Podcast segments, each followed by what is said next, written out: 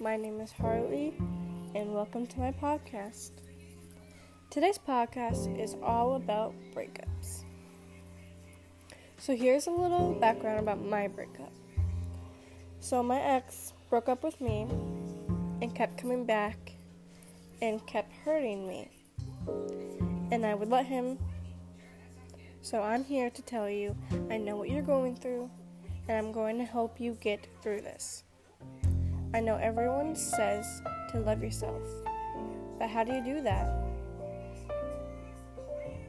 It's not going to be easy, but you're all you got. Your body supports you. Your legs get you anywhere you want. Your arms help you pick up things. And what I want you to do is delete all social media for one week. Just for one week. I know you can do it.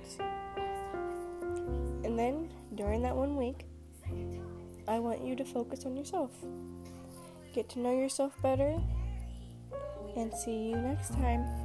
Bye.